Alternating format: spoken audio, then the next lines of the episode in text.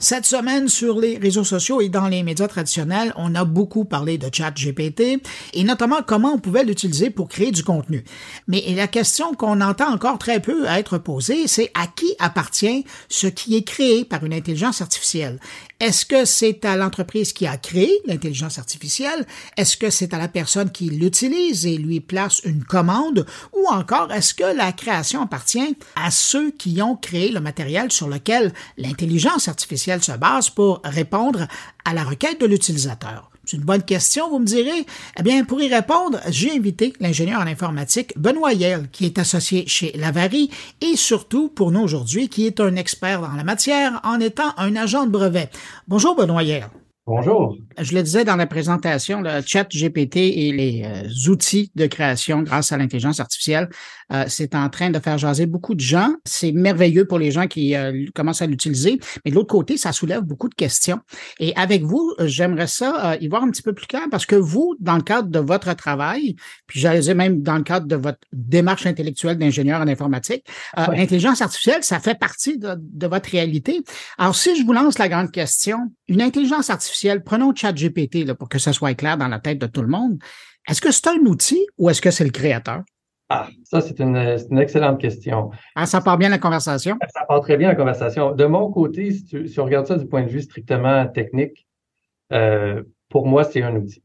Ça, ça, ça demeure une, une réalisation de plusieurs humains, parce qu'il n'y a pas une personne là, qu'on peut dire vraiment est arrivée avec l'invention de l'intelligence artificielle. C'est une contribution à travers le temps de plusieurs chercheurs qui en sont venus à mettre en place un outil informatique qui nous permet d'approcher sur différents sujets, mais peu, très peu, tous les sujets à la fois. Là, on n'est pas, on n'est pas rendu à une intelligence de type, comme on l'entend parfois, là, du type humain, mais sur des sujets particuliers, on est capable d'arriver à approximativement ce qu'un humain pourrait nous donner. Mais ça reste un outil. Ça demeure que dans le cadre de, de, de cet outil, dans, dans, dans ce que cet outil-là crée, il y a probablement des choses qui, sous d'autres cieux, avec d'autres lois, pourraient être considérées comme étant euh, inventifs ou pourraient être considérées comme étant nouveaux. Ben c'est ça, parce que là, je vous posais la question par rapport à l'intelligence artificielle, ça c'est une chose, mais les, c'est pas toujours clair dans la tête des gens. Mais quand on arrive maintenant à ce qu'on fait, ce qu'on crée, avec une intelligence artificielle. Là, encore là, la question se pose, est-ce que quand je crée quelque chose avec un ChatGPT de ce monde, est-ce que j'utilise un outil et c'est moi qui en détiens la propriété intellectuelle ou est-ce que la propriété intellectuelle appartient à quelque part à celui qui possède l'intelligence artificielle ou même à ceux qui ont alimenté cette intelligence artificielle? Ce, ce sont des, des hypothèses qui se valent et qui dépendent de, de, du contexte. Euh, pour prendre un exemple euh, euh, en droit, parce que dans le fond, il y a différentes formes de protection de la propriété intellectuelle. On peut regarder ça du point de vue du droit d'auteur et principalement du brevet. Mm-hmm. On peut aussi parler de, de, de dessin industriel ou de, de, de dans certains cas, on peut leur demander, on pourrait demander à une intelligence artificielle de créer une nouvelle fonction, une, un nouvel outil très joli qui a une certaine fonction. Vous savez que vous êtes en train de donner des idées aux gens qui nous écoutent. Hein? Ah ben, c'est parfait. Non, mais, mais, mais j'avais jamais pensé à ça, mais effectivement, demander à une intelligence artificielle de créer euh, un brevet. Oui, ben, c'est ça. Non, mais, mais donc, on le voit pas dans, dans, dans le, dans, dans notre vie de tous les jours, c'est pas ce qui arrive parce qu'on n'est vraiment pas rendu là.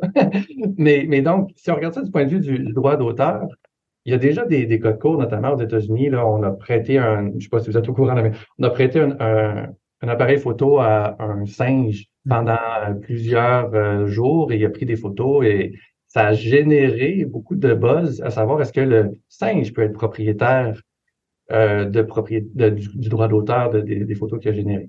Aux États-Unis, ça, ça a été réglé. Non, les photos appartiennent quand même au photographe. Parce que c'est lui qui a mis en place, avec son jugement et son talent, c'est lui qui a mis en place le procédé pour que ces droits d'auteur-là soient générés. C'est pas tout à fait la même chose avec l'intelligence artificielle parce qu'on peut pas donner, donner une personne qui est l'auteur qui aurait pu donner, par son jugement et son talent, la capacité à l'intelligence artificielle de générer du droit d'auteur.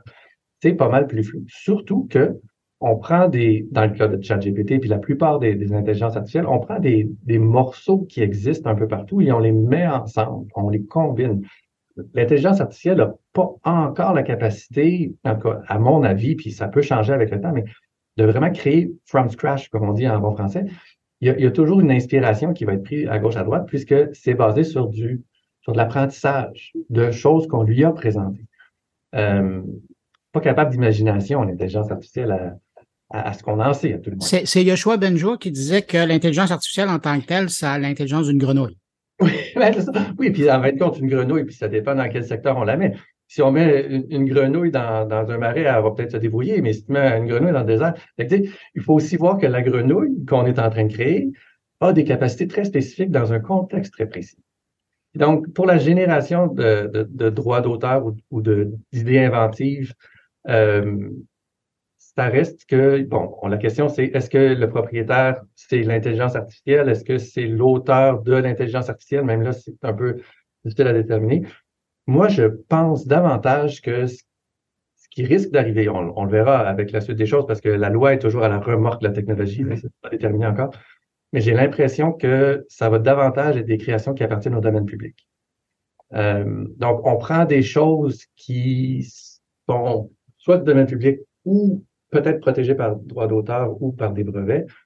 On fait du mix and match, en autant qu'on n'est pas en contrefaçon de droit d'auteur existant et en autant qu'on n'est pas en contrefaçon de brevets existants, ce qui est quand même une possibilité à, à ne pas négliger. Mais si c'est, si c'est ni un ni l'autre, à mon avis, ce qu'on est en train de créer va appartenir au public. Par contre, si on regarde les, les, les terms and conditions de ChatGPT, eux nous disent « Ah ben non, tout ce qu'on crée est, est sujet au droit d'auteur ». C'est correct. C'est, c'est, une, c'est, un, c'est un bon point de départ. Puis dans le fond, c'est vrai que selon les juridictions, ça peut changer. Par exemple, en Nouvelle-Zélande, il y a euh, déjà codifié dans la loi un début de la technologie peut être créatrice de droits d'auteur ou peut être créatrice en général. C'est, c'est peut-être quelque chose qu'on va voir se répliquer dans d'autres juridictions ou sinon, ben ça va, ça va, ça va tomber. Les choses le, le diront là, avec le temps parce que franchement, euh, comme je le disais, le droit est toujours à la remorque de ce qui se passe vraiment dans la vraie vie. mais, mais ce que je retiens de votre réponse, dans le fond, c'est qu'en attendant que le droit, un jour, euh, oui. se mette à jour dans ce domaine-là en particulier, oui. il en reste que les règles du jeu, ce sont les conditions d'utilisation des outils oui. qu'on utilise pour le moment, et chaque outil est différent. Il faut donc le lire pour savoir ce que ça veut dire. Ah oui, ça, c'est ça. Euh, moi, je, je, je, je suis un peu maniaque, là. Ça me prend beaucoup de temps avant d'accéder à un nouvel outil parce que je les lis. Les fameux terms and conditions, mais ça, c'est des formations professionnelles, vous me direz. Mais, mais oui, c'est ça. Euh, d'ailleurs, c'est pour ça que j'ai toujours pas contribué à Facebook avec beaucoup de contenu parce que jadis, naguère, on leur laissait beaucoup de choses. Maintenant, c'est un peu moins pire, là. Mais, mais bref, je suis toujours très attentif parce qu'on laisse sur la table quand on utilise un outil technologique. Et c'est la même chose avec un outil comme ChatGPT. Il faut être conscient que ce qu'on obtient est sujet à une licence. Et si on a convenu d'utiliser l'outil, ben il faut quand même se contraindre à l'utiliser dans le contexte où on, a, on nous a donné accès. Parce que dans, dans, dans le fond, même si éventuellement il était déterminé que ce qui est produit par ChatGPT n'était pas sujet à des droits d'auteur, il reste qu'on enfreint quand même la licence d'utilisation si on ne l'utilise pas dans le contexte qu'on nous a permis d'utiliser. Donc, on pourrait se voir en en infraction de la licence d'utilisation, même si c'est pas nécessairement la contrefaçon de droit d'auteur. Fait qu'il faut faire attention, puis c'est quand même une position qui se défend, de dire que ce qui a été généré est du droit d'auteur, c'est pas complètement farfelu, c'est pas une, une, une position qui en cours serait jugée comme étant complètement irrecevable. Je pense que ils ont quand même un, un point intéressant, surtout que dans certaines juridictions, comme je disais, c'est déjà reconnu ou ça commence à être reconnu. Euh, il y a des gens, je lisais euh, en fin de semaine passée, euh, il y a des gens qui commencent à avancer l'argument que ben, l'intelligence artificielle, et puis je reviens toujours avec ChatGPT, là, parce que c'est, oui. c'est vraiment clair dans, dans la tête des gens, c'est une chose d'avoir un outil, puis bon, la licence dit que euh, le, le droit euh, de propriété intellectuelle euh, s'applique, mais que sans l'apport de l'utilisateur et l'encadrement et les restrictions et, et, et les détails qui sont mis pour la demande d'une génération de, de contenu, il n'y aurait rien. Et donc, à quelque part, il y a un apport créatif de la personne et ben, le droit de propriété intellectuelle devrait aller au créateur et non pas à l'outil qui lui a servi pour générer ce texte-là. Exactement. Comment vous réagissez à ça? Ben, est-ce que les pinceaux ont droit du droit d'auteur? Est-ce que est-ce qu'on va attribuer du droit d'auteur à, à certaines... Un appareil photo plutôt qu'au photographe. Exactement. Bon, on exagère, mais c'est pour illustrer. Euh, dans le fond, la création de droit d'auteur, c'est talent et jugement. Mm-hmm.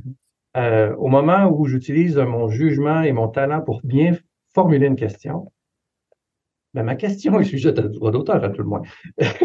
Si ma question est brillante, parce qu'on peut poser les mêmes questions oui. que tout le monde a déjà posées, mais, mais dans certains cas, ça va être là que va résider la clé de la bonne réponse que l'outil pourrait me donner. Mais a priori, cadrer ce que l'outil va me donner dans un contexte où ça m'est utile, ben oui, ça correspond à une des étapes nécessaires pour la création de droit d'auteur. Maintenant, c'est la même chose que, bon, moi, je me souviens de la, la commotion euh, quand Wikipédia est arrivé. Là, tout le monde pensait que les étudiants arrêteraient d'étudier puis que, bon, on n'avait pas le droit d'accéder à Internet pour faire nos recherches. Voyons donc, ça nous donnait les réponses du cul dans le bec. Moi, c'est pas mal ce que j'entends avec ChatGPT aussi. Je pense qu'il va falloir éduquer nos, nos gens, nos jeunes, puis les adultes aussi, mm-hmm. à utiliser l'outil de façon intelligente. Puis, peut-être que poser le problème, ça va beaucoup faire partie des choses qu'on va devoir mieux faire. Puis, je pense que effectivement, là, il y a du jugement puis du talent dans le fait de poser les bonnes questions. De là à dire que la réponse elle-même fait partie de, le, de, de la création, et, ben peut-être, peut-être. C'est pas une position encore là qui est complètement ridicule, mais euh, c'est pas le genre de chose qui va se régler rapidement. Ça va prendre des, des, des gros joueurs qui vont avoir une, une, un grand intérêt commercial pour pouvoir aller au fond des choses. Pour l'instant, ben, on n'en voit pas, mais c'est clair que si ça se développe comme si ça continue de se développer comme, comme c'est parti, ça ne devrait pas être très, très long. Entre-temps, est-ce que je peux vous demander vos conseils, vos recommandations à des gens qui utiliseraient, par exemple, ChatGPT pour créer du texte et le publier par la suite, que ce soit sur Internet, que ce soit sur, sur papier? On l'a vu, là, il y a des exemples de gens qui ont carrément fait faire un livre à ChatGPT, ah, petit oui. livre, on s'entend, là, puis après ils le mettent en vente sur, sur Amazon. Mais au, au quotidien, là, les gens qui l'utilisent, qu'est-ce qu'ils peuvent et ne peuvent pas faire avec euh, un texte généré? Ouais, la première chose qu'il faut, qu'il faut regarder, c'est la licence d'utilisation qui nous est offerte. C'est un outil qui est très ouvert, mais qui reste un outil privé offert par une entreprise de quelconque. C'est pour voir à qui on s'adresse et qu'est-ce qu'on nous donne le droit de faire. Après ça, on peut avoir, nous, une position différente de la licence qui nous est donnée. Par exemple, on peut décider de prétendre que le droit d'auteur qui est généré m'appartient comme poseur de questions. Là, je peux prendre la position commercialement que je vais décider de publier. Je vais vivre avec les risques que le propriétaire de l'outil qui m'a accordé une licence donnée considère que j'ai pas respecté la licence et ou que ce qui a été créé en droit d'auteur appartient soit au public, dans lequel cas il n'y aura pas vraiment une position à défendre, mais, ou sinon ça, ça appartient au, au, à l'entreprise qui a mis en place l'infrastructure d'une quelconque façon. Puis là, à ce moment-là, il pourrait avoir des recours. C'est certain qu'il peut y avoir des risques. Ceci étant dit, si ce qu'on retrouve, qui a été créé par l'outil, n'est pas original, qui est aussi un critère de droit d'auteur, ben si c'est pas original, c'est, c'est par définition euh, domaine public. Par contre, là, j'utilise mon jugement pour déterminer si c'est original ou pas. Fait que donc, c'est, c'est une question à un moment donné qui est, qui est très, très, très complexe, mais les gens n'aiment pas ça quand on leur dit en droit, ça dépend, mais vraiment... C'est, c'est un beau avec... cas de ça dépend. Là. Ah, ça, c'est, une, c'est une réponse qu'on donne malheureusement avec quand même des explications comme je viens de vous donner le plus possible, mais pour expliquer pourquoi est-ce que c'est pas noir et blanc.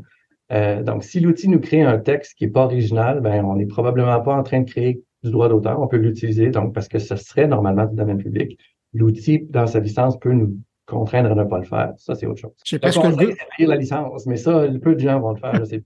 Benoît Yelle, j'ai presque le goût de vous poser la question. Basé sur votre expérience, avez-vous l'impression que ça va dépendre longtemps?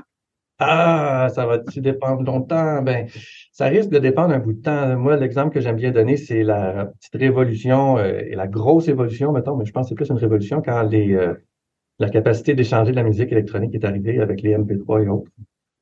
Puis même aujourd'hui, on n'a pas fini, je pense, cette évolution-là de bien rétribuer les créateurs. Euh, en tout cas, bref, les créateurs ne sont pas rétribués comme ils l'étaient avant. Ça, c'est clair. Est-ce que tout ça va, euh, va arriver aussi à cause de, de l'avènement de l'intelligence artificielle qui génère des œuvres? Possiblement, je le vois un peu m- moins prédominant comme problème par rapport à, à, à la question de musique, puisque pour la musique, il y a clairement un auteur qui, avant, avait certains droits ou certains bénéfices, puis après, on n'avait plus. Là, c'est moins clair. Il faut vraiment que quelqu'un se plaigne de, de, d'être lésé pour qu'il y ait une modification. Dans ce cas-ci, je ne sais pas trop où ça va arriver, mais je pense qu'on en a encore pour une bonne dizaine d'années à pouvoir faire du chemin sur ChatGPT et d'autres outils, parce que ce n'est pas le premier, c'est certainement pas le dernier. C'est juste celui dont on parle le plus présentement. Mais c'est bien ça, une dizaine d'années, ça nous laisse du temps pour lire euh, les conditions d'utilisation, ça? Oui, on devrait être en mesure d'arriver au bout. Benoît Yelle, associé, agent de brevet chez euh, Lavery et également ingénieur en informatique. De là, son point de vue assez aiguisé sur le sujet. Merci beaucoup d'avoir accepté de répondre à mes questions. Ça me fait plaisir.